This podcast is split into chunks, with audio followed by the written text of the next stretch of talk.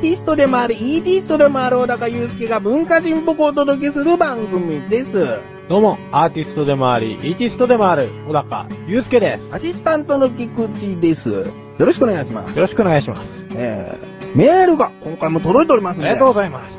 お、早い返事です、ね。ありがとうございます。すいません。早速ですがお読みしたいと思います。はい。小高ネーム、トマトンさん。ありがとうございます。本文、小高殿、菊池殿、ご機嫌いかがでしょうか？トマトンです。ご機嫌いい？チョイス。ちょいね。ご機嫌っす。えー、まあ、結構前なんですけれども、はいファルセットの話何度も何度も聞きました。ありがとうございます。今度はカラオケオフなんぞで小高殿の美声を拝聴したいものですと。ということで、結構前に本当ファルセットのね、裏声の話を、ええーしましたえ、ね。ヨロレリヒーですね。うん。こういう風にすれば、裏声出しやすくなるよなんてことを話しますので、本当に参考になったんですかね。トマトさん練習したんですかね。何度も何度もっていうかね、もしかしたらよくわかんなかったのかもしれないですね。まあその辺は、はいきっと、トマトさんも練習の意味で聞いてくださったんじゃないかなと。そううん。いうことですね。はい。えー今回の質問。質問があるらしいですね。はい。今回の質問は、ビブラートです。あえて漠然とどうやるんですか？という質問にさせていただきます。ババーンそれでは、はい。ということですね。どうやるんですかってか。ああ、ビブラート。日本語で言うと何ですかね？ビブラートですか？考うんえたこともなかったですね。なんか揺れるとか振動とかそんな感じなんですかね。そもそも何語なんですかね、ビブラートって。結構ヨーロッパ系な気がしますね。ヨーロッパ系な、なんか音楽記号だったような気がするんですけど、譜面とかに書いてある、いわゆるストリングス系の楽器、バイオリンとか、うん。チェロとか、うん。ああいうのって、こう、弦を押さえて、長い音を出すときに、うんこう揺らすじゃないですか。あれビブラートっていう奏法ですよね。ほうほうほう。で、歌唱法でも、まあ同じような区分で、うん。まあオペラとかもあっちあるから、うん。だからそのビブラート、要は振動させるっていう意味合いだとは思うんですけど、うん、うん、うん。じゃあこれどうやるんですかと。はあ、確かに漠然とお聞きですけれども。そうですね。すごいざっくりしてますね。でもやっぱそこじゃないですかね。どうやるかですか、うん。そうですね。僕は、意識して練習したのは、うん。最初は、こう、自分でなんとなく揺らすことはできたんですよ。うん。で、いろいろ試してたんですね。お腹で、わざと自分で揺らしてみたり、うんあとは単純に動きながらやってみたら揺れるから、この揺らしの感覚を覚えながらどうにか揺らせねえかっつっていろいろやってたんですけど、うん。まあ最終的に不安定なビブラートができるようになって。この安定感のなさはなんだっつって、で、だんだん練習法を変えたんですよ。うん。それが、単純に、あーっていう単音の、あーあーあーあーあーあーって揺らしてるのを、うん徐々に徐々に徐々にスピードを上げるようにしたら、うんあーってなってるようになったっていう、まあ、この過程ですよね。で、あってもなくてもいいようなビブラートだったら、うん。個人的には最初からなくてもいいなとは思ってるんですよ。うん、うん。そのままストレートで出してあげた方が、あのー音の伸びやかな感じがうんすごく出ると。ビブラートって、ちょっとこう揺れてるから、まあその、こう揺れ方が美しければいいんだけれども、うんなんか中途半端だと汚いし、なんかごまかしてる感じがするんですよ。うん、うん、うん。だから、参考にしてほしいのは、あのー演歌。お？自分も聞きたかったんですよ。そのビブラートと拳の関係というかね。うんうん。でも、正直、わからない、その関係については。音楽の歴史に詳しいわけじゃないから。うんそもそも演歌もあんまり聞かないけれども、うんでも参考にはなりますよね。うんあんだけあれば、もう拳って名がついちゃうぐらい、うんいわゆるそのテクニックの一つとしても数えられるし、うん効果的なものじゃないですか、確かにうんあの歌い回し方って。うん。で、もうちょっとじゃあ、崩して、聞きやすい感じにしたときに、誰を参考にしたらいいかっていう話になってくると、うん。個人的には、その、よく参考にさせてもらったのは森山直太郎。ですよね。それづてで、最強を知ったんですけど、森山良子です。はいはい。やっぱお母さんはすごいと。もうちょっとね、黒いと思うぐらい、うん森山良子はすごいですね。うん。えー、あと個人的にはですね、平井堅なんかもおすすめですね。うん。あのー彼に関しては、前回、前回とかその、トマトンさんが言ってたファルセットの回の参考にもなると思いますけど、うんミックスボイスっつって、普通の声とファルセットを混ぜたような歌声を出すアーティストなんですよ、彼は。うんで、まあ日本で本当に数えられるほどだと思うんですけれども、それと加えてビブラートもうまいですし、うん音程の取り方も上手ですし、うん歌に関しては平井堅をものすごい真似して練習すれば、うん。あの、上手くなるんじゃねえのかなって思っちゃいますね。簡単に言うと、モノマネからちょっと入ってみると。そうですね、そのアーティストの好きな癖みたいなのを、うんあの、いわゆる自分の癖に変換してあげれば、ん。うん、上手くなるんじゃねえのかなとは思いますけどね。理想的なビブラートって、結局僕は演歌って言いましたけど、うんあれじゃあくどいから、やっぱり R&B みたいなかっこいい、もうちょっとマイルドなビブラートにしたいっていう人は、うんそれを参考にしてもらった方がいいと思うし、うん。だから自分の目標とするビブラートを見つけて、それに向けて練習してください、的な。基本的なことは最初やったように、その、あーっていうのを繰り返すことで、はい。徐々にビブラートはできるんで、あとのニュアンスは、ん。アーティストに、まあ、委ねてみてもらって。まあ、好きなビブラートの出し方はどれかっていうのをまず探す。そうですね。なんかあのーファルセット以外にも、はい腹式呼吸について話した回もあったじゃないですか。ええ腹式呼吸を使った上で、その発声の仕方ってどうなんですか？難しいですか？難しくないですね。結局、喉を揺らしてるんで、うん僕のビブラートなんかは特に。ん。うん、なので、息を吐く量っていうのは一定ですね。うん。でむしろこの息がまたちゃんとなってないと、ビブラートも安定しないっていうのは、なんとなくわかりました。お、ということは、腹式呼吸も少しありきで、ビブラートというのは綺麗に出せるってことですね。そうですね。あで、ビブラートの回転数みたいなのも、いわゆるこう、あーあーあーってなるスピードも、あ。ん。あの、徐々に慣れてくると調整できるようになるんで、最初、うーんってなってるのが、うーん、つって、徐々に後半速くなっていくような、うんもう今、可能とにしか聞こえなかったけどな。カットリ線香買ってこいって思いましたけど。まあ、そのそういう感じです。あの、結構歌の締めとか、いわゆるフェードアウトとかに、うんビブラートが綺麗に残っててもいいんですけど、うんあそこの振り幅が大きく終わっちゃってると、なんか、小さく消えていく音に対して、くどく残るんで、うん。その音が細かくなっていって、音も小さくなっていってっていう締め方っていうのはすごく綺麗だと思うんで、それはやっぱ空気の出す量を調節しながらじゃないと、そうですね難しいからってことですね。出す量とか、あとは喉の動き、動かし方ですけど、うんどのみち空気が安定してないとそういうこともできないよっていうところですあね。あ。そうですね。そのカラオケとか行くと、はい。ビブラートって使いこなしたくなりますよね。なりますね。ん。うん。でも多分カラオケ行ったせいでしょうね、僕も練習したの。カラオケでかっこよく見せたいみたいかな。っこよく見せたいと思って。でもそんなに女の子とカラオケ聞けなくなっちゃって。もう、かれこれ最近もですね、あれですよ、1年近く行ってないですね。ああ。はい。うん。まあ、バンド活動もやってらっしゃいますし。そうそうそう。そこでできるからう。ん。いいけど。たまには女の子と行きたいじゃないと。うん。まあ、嫁がいるけれども。えーまあ、今回は、ビブラートについて、ビブラートについてお話ししましたね。はい。最後、ビブラートできますかね？できるんじゃないですかね。おお。じゃあ、トマトさんメールありがとうございますあたりの言葉をビブラートを使って言いましょうか。トマトンさ。うんん。メール、ありがとうございまーす。えーということで、それではここで一旦、CM で楽しくトークとは、楽しむポッドキャスト番組である。一つのことを二人で語る。楽しく語る。語る、語る、方、ガタ。メガネたまーにと、マッシュルがお送りする楽しくトーク。リンクページから行けます。ぜひ聞いてね。ガタ。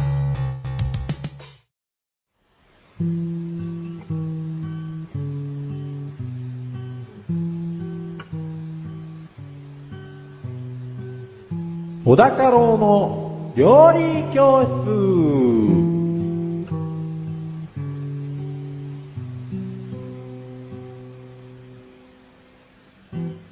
このコーナーは料理研究家の小田太郎先生に食についてあれこれご指導していただくコーナーです。ちなみに番組内で料理は一切いたしません。よろしくお願いします。よろしくお願いします。早速、今回の料理、食材、テーマをお願いします。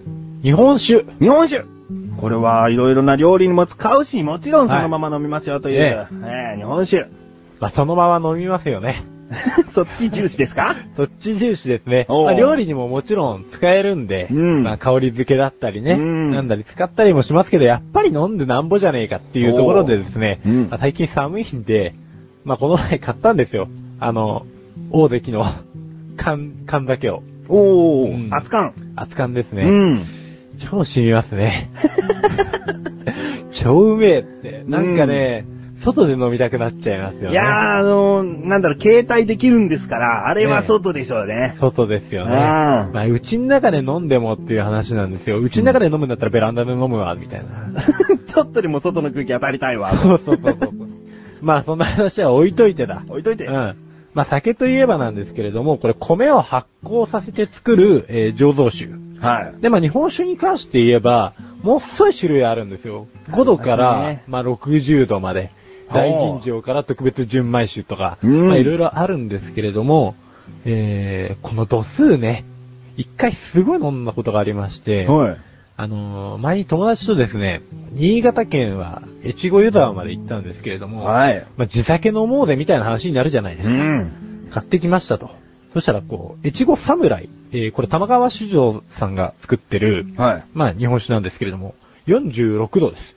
高いんですね。高いんですよ。めちゃめちゃ高いんです。日本一高いって聞いたんで、飲んだらクッってなって、うん味がわかんなかったです。痛すぎても。痛すぎて酔っ払いすぎて、その後お風呂入ってサッカー見て寝ちゃったっていう。そこ味わいに関係ない行まあ動ですね。味わいに関係ないから、そんなに味わいに関係ない部分に対して厳しく批判されるとは思わない。う んでですね、最近、日本の、まあ、これ言ってみれば、伝統的な飲み物っぽいんですけれども、うん。最近外国でも割と受け入れられるようになりまして、お、ジャパニーズ酒ですね。そうですね、アメリカ合衆国、フランス市場、まあイギリスなんかでも、ワインコンテストに、うん。あの、日本酒部門が設置されるほど、おええちょっとポピュラーになってきてるみたいですね。酒、あるいはサキって呼ばれてるみたいです。レッスンそろそろ言っといた方がいいですよね。そうですね。はい。ははいい。行きます。レッスンは、日本酒は世界でも認められるようになってきて、フランスではワインの部門があるほどポピュラーになりつつあるんだよ。ですね。ですね。うんで、ちなみに韓国でもうん、日本酒ブーム来てるらしいんですけれども、おしかし、関税でべらぼうに高くなるらしくて、おあのー日本の5、6倍値段がするらしいです。めっちゃめちゃ高いと。でもそれでも割と人気になってきてます。やっぱり日本の日本酒が人気というのはお米が美味しいからですか？お米が美味しいからでしょうね。その、日本酒の、まあ原料って言えばやっぱり米なんで、うんまあその米がどれだけうまいか、あと水ですよね。うんうんうん水に含まれる成分にもよって味が全然変わってくるらしいんですけど、ここでですね、まあその米、米じゃないや、酒の種類はなんですが、いわゆる一般的なお酒といえば、まあさっき熱燗の話したんで、純米酒。い。はい。この純米酒っていうのは、あのーまあ日本酒の中でもキングオブ日本酒みたいな。で、まあ、いわゆる一番ポピュラーな日本酒になるんですけれども、精米部合が70%以下の白米、うん。えー米麹及び水のみを原料として作られている、えー醸造アルコールや糖類など、えーぬか類などか、使用しない米だけの日本酒ですと。うん。で、使用されている米の旨味が特徴的。うんで、これで扱いにしていただくと、さらに米の匂いも香りだってうん、すごく美味しいお酒になると。なので、やっぱり向いてるのは純米酒が扱いには向いてるみたいです。うん。ちなみにこの熱燗っていう概念なんですけど、はい。50度前後はい。のお湯で、まあ、湯煎で、えー作ったものが、基本的には熱燗とされてまして、うん55度のお湯で作った場合は、うん。えー、まあ、正確な言い方ではないんですけど、えー、とびきり燗。とびきり感。っていうらしいです。ちょっと面白かった。商標登録してるんですかね、きっとね。そうみたいですね。うんちなみに37度は人肌感っていうらしいです。あうん。まあちょっと熱出してますよね。と、うん。人肌微熱感ですよね。まあよくわかんないですけど。ここレッスン2にしときます？そうですね。はい。レッスン 2! 熱燗で温度が55度以上のものは飛び切り感、37度以下のものは人肌感というらしいよ。ですね。詳しくは、ウィキペディアですね。はい。そうですね。下の方に載ってます。この日本酒っていう項目、うん。あの、今回、まあ、紹介させていただいただけでも、まあ、結構量あるんですけど、うん。ものすげえ。そうでしょうはいね。で、日本酒の歴史っていうページが別で設けられてるぐらい、あ。の、もうすごい幅で知識が書いてあるんで、うんまあ、興味のある人はぜひ見てほしいですね。うん、今のところ純米酒しか言ってないじゃないですか。そうですね。他の種類いきます？これから。他もちょろっと言っておきます？ちょろっといきましょう。ええ、ちなみにですね、一番うまいとされているものは、あのーまあ、さっき純米酒が一番ポピュラーだっていう話をしたんですけれども、うん。えー大吟醸酒ですね。はい。はい。これですね、大吟醸酒は吟醸酒のうち、えー精米部合50%以下の白米を使用し、うんえー香りや色が特に良好なもの、芳香な香りと淡麗な味はまさに日本酒の芸術品と呼ばれています。うん。でね、大緊張。大吟醸です。はい。他に？えー、まあ、その下の吟醸酒とかもあるんですけれども、うんまあ、ここにはちょっと書かなかったんですが、機種っていうのがありまして、生に酒っていうやつなんですが、はいまあ、いわゆる、えー、出来たてほやほやですよね。うん。で、精米部合自体もかなり、えー、高いパーセンテージで行われてる、まあ、言ってみればすぐ賞味期限を迎えてしまうような酒なんですけれども、うんこれも割と米の香りがすごく強くて、飲み口まろやかな、えー、まろやかでもねえかな、癖のある酒なんで、まあちょっと日本酒通っぽくなりたい人は、機種行ってみるのもいいんじゃないかなと思うんですけど。うん。うん。ワインで言うと、ボジョレ・ヌーボー的な出来たて感を味わった方がいいってことですね。うん、そうですね。わあ、ボジョレーヌ、あ、うまいこと言うね。まあそういう、近いですかね。近いですね出来たてを味わうことが一番のお酒ってありますからね。そうですね。多分その、その年の、まあ本当に酒の出来というか、米の出来というか、水の出来というか、まあ、うん、そういうのを評価するための一つの、うん、アドバンテージみたいなもんだと思うんうですけど、ん。他にありますよね。純米酒、大吟醸酒、吟醸酒、特別純米酒っていうのがあ特りますね。別純米酒というのがありますね。はい。特別本醸造、特別純米、または特別本醸造とは香り及び色味が異なるものが特別純米酒。うんなので多分俺、純米酒と特別純米酒飲んでも違いわかんない。飲んでもあまり違い分かりにくいですよね、日本酒は。わからないですね。まあ、そうですね。種類がいっぱいあるということで、レッスン3行きましょうか。はい。レッスン 3! 日本酒は、純米酒、大吟醸酒、吟醸酒、貴酒などがいろいろあるんだよ。どれも味は比べられるかどうかわからないけどね。違いのわかる男になりたいですね。そうですね。うん。はい。ちなみに個人的に一番美味しいと思ってるお酒あるんですけれども、おー、どうぞ。あのですね、黒松博士課の山田錦。お、山田錦。結構有名ですよね。ええうん。あのー昔ですね、僕酒屋でバイトしてたことがあるんですけど、とある酒屋でですね、うんこう 750ml の青い瓶に入ってたや黒松博士課さんの山田錦があったんですよ。まあ黒松博士課っていう会社が抱えてる、その米のあの産地があって、まあ山田錦っていう米を作ってたんですけど、その酒がですね、超うまいと。もう飲み口すっきりと。うんう。ん。で、まあ、辛口甘口ってあるんですけれども、まあ、偏り的には辛口なんですが、すっきり喉越しで、味がとにかく澄んでる。うんで、米の味がしつこくなくて、どっちかっていうと水の綺麗な味がするんですよね。おー。うん。まあ、それはアルコール度数も適度な感じなんですかね。適度な感じですね。何パーだったのか14から5ぐらいですか？なうーん、多分そんなもんだったと思うんですけどね。うん2桁以上だったのは覚えてます。うん。じゃあ、レッスン4お願いしますよ。その辺もひっくるめてね。うん。レッスン 4! でも八海山が好きっていうね。八海山超うまいっていう。レッスンで取り上げられる酒の方がなんかやっぱり 大事な気がするから、山田錦一気にもうなんか割れちゃいましたね。青い瓶の破片が散らばってます、そこら辺に。散らばってパリーンって上から八海山がドーンって出てきましたね。まあいいです。もういろいろ言いたいことあるでしょうけれども。はい。えー好きなお酒は八海山と。八海山。いうことですね。はいえー今回のご指導は以上ですね。はい。先生、ありがとうございました。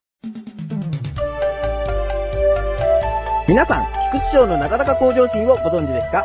日頃思っていることや感じていることを、私、菊池賞がなだらかにお話ししている番組です。日常の疑問に対して自力で解決しているコーナーもあります。皆さんのちっちゃな疑問から壮大な謎までメール待ってます。菊池賞のなだらか向上心は毎週水曜日更新。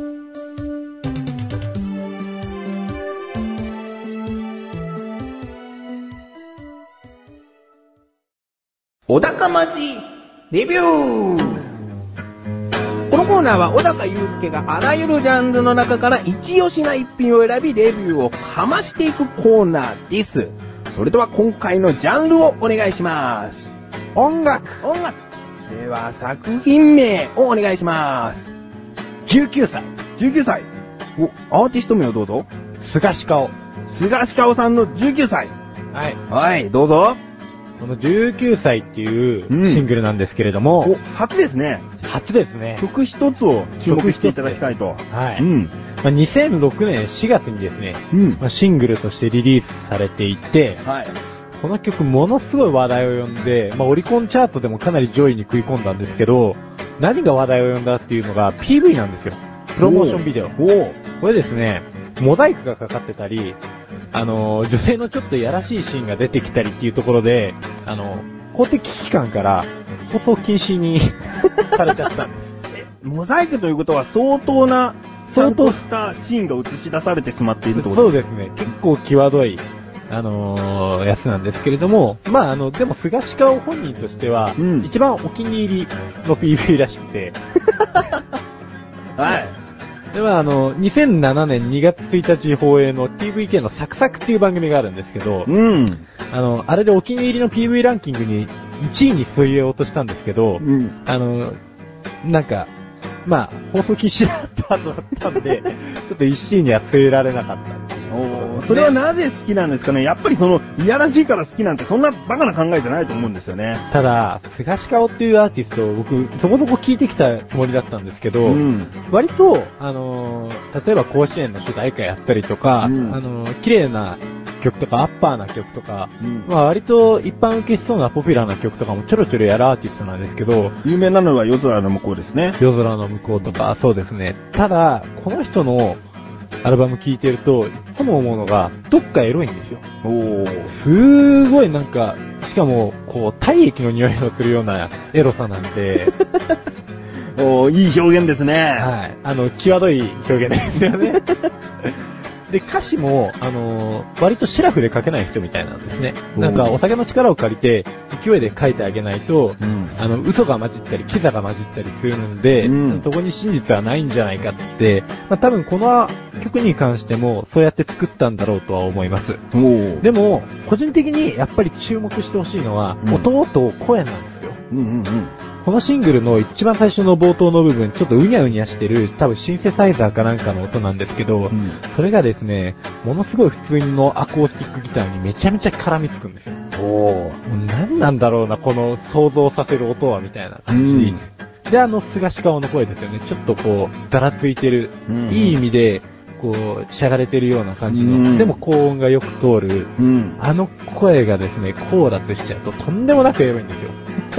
うん、でこの曲に関しては、そのエロさっていう部分とかエグさっていうのが、すごい前面に押し出されてて、であらゆるところの要素がもう全てエロに結びついていくっていう、この凄まじいエロ魂をめちゃめちゃ評価しますということで、今回、デビューに押させていただきました。今偉そうでしたね、一瞬。はいちょっと俺偉そうだなと思いましたけど、なんか俺がエロの頂点に君臨してる人みたいになってましたけど。いやでもね、これだけエロい、えぐい商材ってすごい好きなんですよ。う。うんん。一点に強化したやつ。だから誰かが聞いたら、すごく嫌いだって呼ばれるものが、僕は一番好きで、なんていうんですかね、そういう一癖とかっていうのが、うん。多分その人の味だと思うんで、うん。これから菅鹿を聞こうっていう人は、最初はマイルドに普通のやつから入ってってもらってもいいんですけど、うん。最終的に19歳に多分たどり着けるようにこの人は自分で構成してるはずなんで、自分という人間とか音楽を作ってるはずなんで、うん。なので、まあ、いきなりとは言わないですけど、徐々に慣れてっていつか聞いてください。じゃあ、あの、ちょっと単純に気になる、その19歳というのは、ええその、どういった感じなんですかね？その、なぜこのタイトルがついたのかなっていうのは、その歌を聴いたり歌詞を見ればわかりますか？そうですね。まあ、手っ取り早く YouTube で PV を見ると、一番わかります。視覚化されてるんで。ただその19歳っていう年齢の、うんその、いわゆる成人を迎える手前とか、ん。その、うんなんだろうな、欲望に忠実になってた10代と、うん。こっから理性とか規律が必要になってくる20歳との中間っていう、一番いわゆる中途半端な時期だと思うんですよ。18、19って、うんうん。高校生でもなければ社会人でもない、まあうん。大学生の可能性はありますけど、うん。そうじゃない人もいっぱいいると思うんですけど、その辺の不安定な19歳の心理とか、モヤモヤとか、うんエロスみたいなのが、これぶち込まれてるシングルです。おーなるほど。青春をちょっと過ぎた後ですね。そうですね。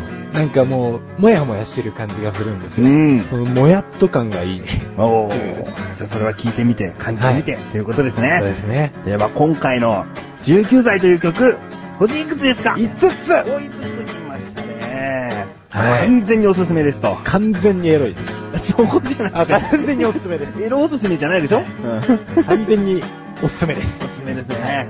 じゃあ今回は、音楽というジャンルの中から、菅鹿尾さんの19歳という曲をおすすめいたしました。はい。以上、小高ましレビューでした。